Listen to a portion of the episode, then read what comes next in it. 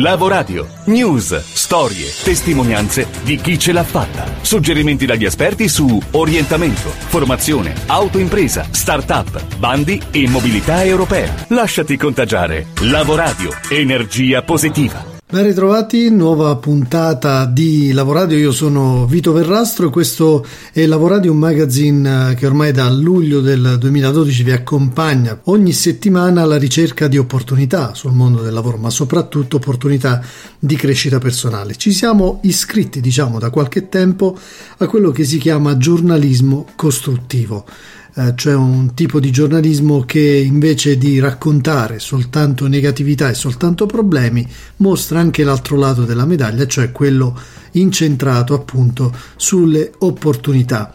Un beneficio, quello di chi ascolta anche notizie positive, che non è indifferente. Eh, ce lo spiega un guru americano della motivazione della crescita personale come Robin Sharma. I ricercatori hanno scoperto che le persone che ogni giorno guardano le notizie al telegiornale vedono il mondo in un modo meno realistico di quanto non facciano le persone che non le guardano. Ciò è dovuto al fatto che le persone esercitano il loro cervello a pensare che la vita sia fatta di guerra, di rapine, del peggio dell'umanità e del minimo comune denominatore, mentre invece nella realtà ci sono molte grandi persone. Non abbiamo mai vissuto in un periodo che offre così tante opportunità. Alle vittime non piace imparare cose nuove perché vanno a minare le loro sicurezze. Hanno paura e preferiscono pensare sempre le stesse cose, ripetere le stesse parole, vivere allo stesso modo per 80 anni e chiamarla vita. Le persone che ci stanno seguendo ora sono degli eroi perché ci vuole un sacco di coraggio per dire imparerò ogni giorno per 60 minuti,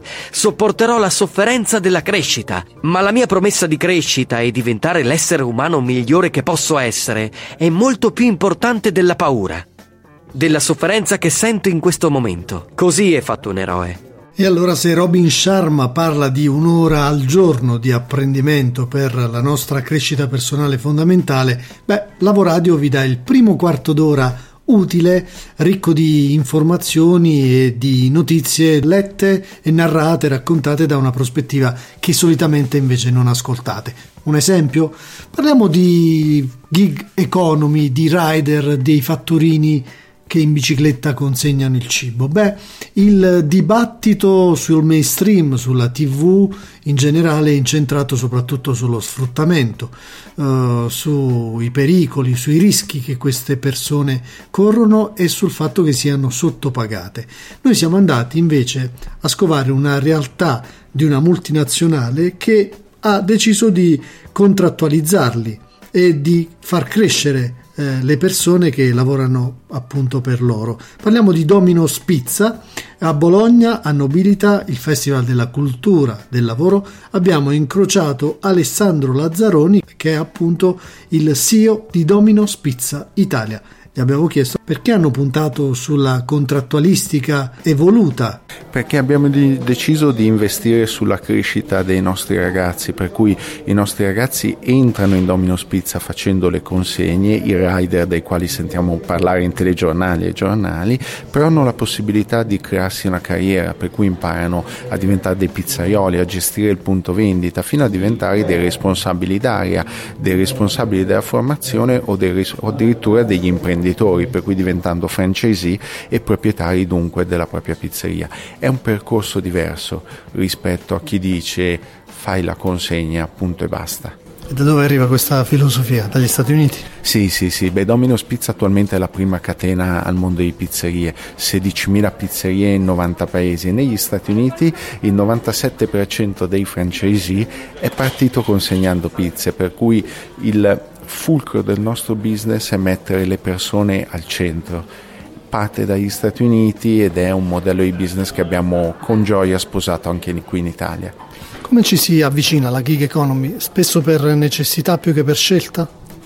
Ma in realtà è, è entrambe, nel senso che abbiamo eh, chi lo sceglie, cioè il ragazzo universitario che magari per tre mesi dell'anno ha voglia e bisogno di fare un lavoretto, ma in tanti casi anche per andare alla ricerca di un lavoro, il lavoro per la propria vita, anche perché non dobbiamo dimenticarci un punto, la gig economy è quell'economia basata sulla flessibilità, su internet e le nuove generazioni nascono nella flessibilità, nel mondo connesso e quindi amano anche l'idea di fare un lavoro che rispecchi questa base sulla quale hanno fondato la propria vita. E quanto è importante partire dal livello diciamo, base per poi provare a scalare, oggi anche nel, proprio concettualmente? Ma è fondamentale perché eh, c'è una regola che secondo me non ha tempo, che è quella che dice che per gestire, per coordinare degli staff devi conoscere il mestiere e quindi conoscendo il mestiere puoi costruirti una carriera e da lì proprio quel percorso del quale ti parlavo prima. Entro consegnando le pizze, imparo a fare la pizza, imparo a gestire il cliente e via via. Per chi pensa che ci sia troppo tempo in mezzo a questi passaggi, magari i giovani oggi sono figli della click economy, ma sai, eh, il nostro responsabile della formazione, la nostra è un'azienda che attualmente ha 400 lavoratori, è un ragazzo di 24 anni che due anni e mezzo fa consegnava pizze. Eh, in realtà lì bisogna metterci qualcosa di proprio per rendere questo percorso rapido e ce la si può fare, assolutamente.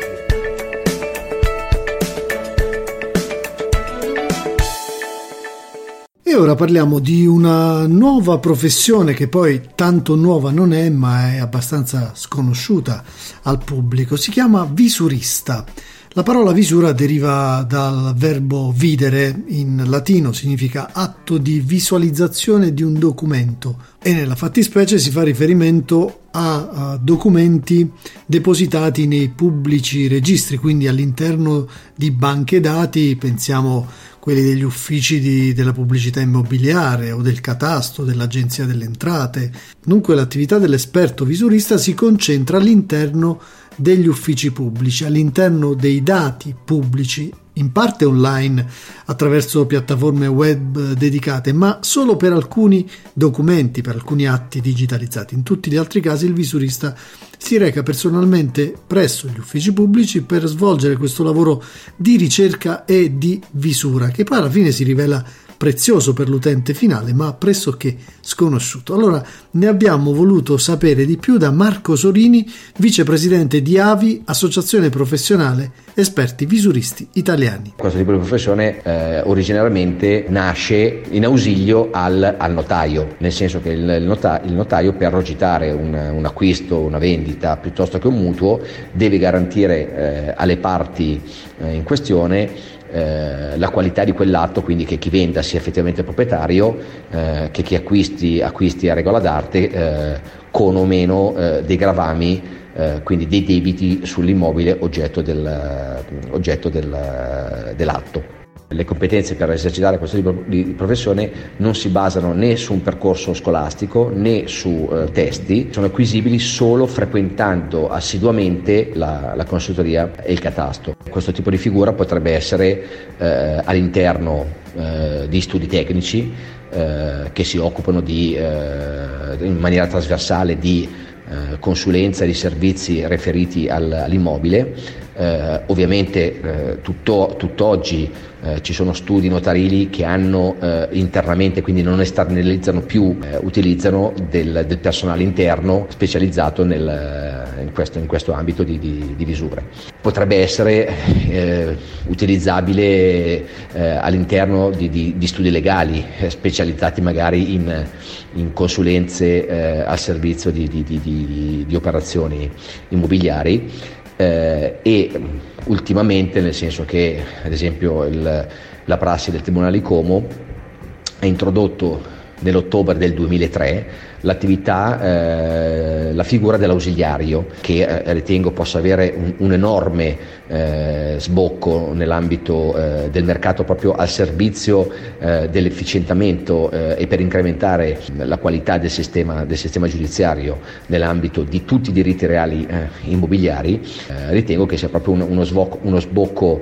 assolutamente fondamentale per il, per il futuro. Bene, grazie. Dunque, spazi di mercato sembra che ci sia siano per questi eh, professionisti. Se mh, vi foste incuriositi rispetto alla professione del visurista e anche dell'ausiliario, potete rivolgervi all'Associazione Nazionale Esperti Visuristi Italiani che ha sede a Como per qualunque tipo di domanda per intraprendere questo percorso. Opportunity Box. Ritorna la nostra rubrica sulle opportunità dall'Italia, dall'Europa e dal mondo e come di consueto diamo la parola ad Antonino Imbesi, faro sull'Europa della nostra trasmissione ma anche punto di riferimento importante e fondamentale della rete Europe Direct. Benvenuti amici a Lavoradio, anche per questa settimana vediamo quali sono le opportunità che ci arrivano dal mondo europeo. L'Agenzia Europea per le Sostanze Chimiche, l'ECHA, offre fino a 20 tirocini per laureati ogni anno in settori scientifici tra cui la chimica, la tossicologia, la biologia, le scienze e le tecnologie ambientali e in ambiti amministrativi tra cui il diritto, la comunicazione, le finanze, le risorse umane e le TIC.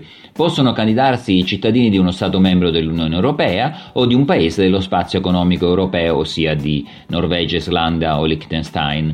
Possono essere accettati anche i cittadini dei paesi candidati beneficiari di una strategia di preadesione. È necessario essere in grado di comunicare in inglese avere un diploma universitario o equivalente e avere una conseguente formazione universitaria nei settori pertinenti. I candidati selezionati saranno contattati per un colloquio telefonico e di persona. Per la sede dei tirocini si parla di Helsinki in Finlandia. Eh, la durata dei tirocini va da 3 a 6 mesi, le date d'inizio sono da marzo a settembre ed è prevista una retribuzione di 1300 euro al mese. Le prossime candidature scadranno il 20 di maggio. Per maggiori informazioni ecia.europa.eu. L'Europa ci riguarda. La Direzione Generale Arte e Architettura Contemporanee e Periferie Urbane presenta il bando Creative Living Lab, qualità, creatività, condivisione, un'iniziativa volta alla rigenerazione urbana condivisa di luoghi periferici per la realizzazione di progetti orientati alla rigenerazione e alla trasformazione di spazi interstiziali aree o edifici abbandonati o dismessi e zone di verde non curate. Il bando è rivolto a soggetti pubblici e privati senza scopo di lucro che operano in campo culturale con il coinvolgimento di stakeholder attivi sul territorio e mira alla creazione di azioni partecipate realizzate dalle comunità per le comunità elaborate con l'apporto multidisciplinare di mediatori culturali come architetti, paesaggisti, designer, artisti, registi, filmmaker, fotografi, musicisti, performer, scrittori, psicologi, sociologi ed antropologi. I soggetti pubblici o privati devono avere sede legale e operativa sul territorio italiano, avere all'interno del gruppo almeno una figura professionale tra quelle indicate precedentemente e avere anche un membro di età compresa tra 18 e 35 anni. Le proposte potranno prevedere microprogetti progetti e attività formative e laboratoriali con una programmazione articolata in un arco di tempo di sei mesi. Le risorse impegnate ammontano a 600.000 euro per un massimo di 35.000 euro per ogni progetto. Per partecipare è necessario registrarsi sul sito dedicato entro le 12 del 10 giugno 2019. Il bando completo lo si trova su a.beniculturali.it. Strumenti e consigli. Per l'ultima parte del nostro magazine di questa settimana entriamo in azienda ed entriamo in situazioni abbastanza delicate, quelle in cui si trovano uomini e donne d'aziende che a un certo punto della loro carriera decidessero di voler chiedere un aumento di stipendio. Non è per nulla facile, lo sappiamo. E allora per avere alcuni consigli pratici su come fare, ci siamo rivolti ad un'esperta, la nostra career coach Francesca Scelsi di jobscouting.it. La prima cosa da fare è analisi delle proprie competenze, analisi della crescita e dei risultati che abbiamo portato in azienda e mettere tutto nero su bianco. Dopo aver valutato il nostro lavoro dobbiamo apprezzarlo, quindi definire la cifra esatta che vogliamo chiedere. È meglio evitare di portare sul tavolo di negoziazione un range, serve un numero e dobbiamo portare dei dati a supporto di questo numero, quindi quali benefici trarrà l'azienda dal darmi l'aumento, in che modo aumenterò il mio engagement nei confronti dell'organizzazione. Come secondo aspetto dobbiamo scegliere i tempi giusti e considerare chi abbiamo davanti. Un tavolo negoziale è composto da almeno due parti, in questo caso tu e il tuo capo. Quindi quando ci prepariamo all'incontro eh, dobbiamo cercare di metterci nei suoi panni, capire quali sono le sue priorità e capire qual è il momento giusto per avanzare questo tipo di richiesta. E farlo in un momento magari favorevole per noi, quindi quando abbiamo appena chiuso un progetto importante oppure quando sappiamo che stiamo portando a casa i risultati richiesti. Come ultimo punto, prepararci come fosse un esame. Quindi portare per esempio la lista dei risultati raggiunti nell'ultimo anno di attività. Per esempio, quanti progetti ho gestito e come? Quali sono stati i feedback dei nostri clienti? Um, quanto ho fatto guadagnare o risparmiare l'azienda con la qualità del mio lavoro. Bisogna studiare il discorso inserendo gli elementi fondamentali, quindi crescita, competenze e cifra. Inoltre, prima di questo fatidico momento di confronto, dovremmo creare altre occasioni in cui chiedere attivamente al nostro capo feedback e considerazioni sul nostro lavoro. In generale, quindi, dobbiamo cercare sempre di coinvolgerlo e renderlo partecipe della, della nostra attività. Così sarà meno spiazzato quando gli chiederemo l'appuntamento per parlare del nostro aumento retributivo. Inoltre dobbiamo essere pronti ad affrontare le obiezioni, per esempio potrebbero mm, dirci che non c'è budget, che dobbiamo aspettare, ehm, che se lo danno a me lo, poi lo devono dare anche agli altri colleghi, insomma le obiezioni possono essere diverse, dobbiamo preparare le risposte a queste obiezioni. Uh, inoltre controllare le nostre emozioni, non cadere in questioni personali. Il nostro colloquio deve essere rivolto al futuro eh, con il solo obiettivo di ottenere ciò che il nostro lavoro merita. E come ultimo punto, essere pronti a negoziare, non cedere al ricatto ma non ritirarci dalla battaglia senza aver lottato, quindi preparare un piano B. Eh, se l'aumento è fuori questione, considerare altre opzioni come la possibilità di richiedere dei benefit aziendali. E rispetto a questo dobbiamo informarci sulla politica dell'azienda in termini di welfare e valutare se può essere una strada giusta da percorrere per la nostra gratificazione. Grazie Francesca, credo che questo consiglio, questa pillola sarà molto cliccata e molto ascoltata portata uh, sia sulla rete sia sul nostro network. Potete continuare a seguire Francesca Scelsi su jobscouting.it, Lavoradio la potete seguire online, via web, sulla pagina Facebook, sull'account Twitter, sulle radio del circuito e sulle principali piattaforme di podcasting. Si chiude qui questa puntata con il consueto aforisma della settimana affidato alla fantastica voce dell'attrice Tonia Bruno. Non è perché le cose sono difficili che non osiamo è perché non osiamo, che sono difficili. Seneca. Scrivici a lavoradio@gmail.com. Lasciati contagiare. Lavoradio. Energia positiva.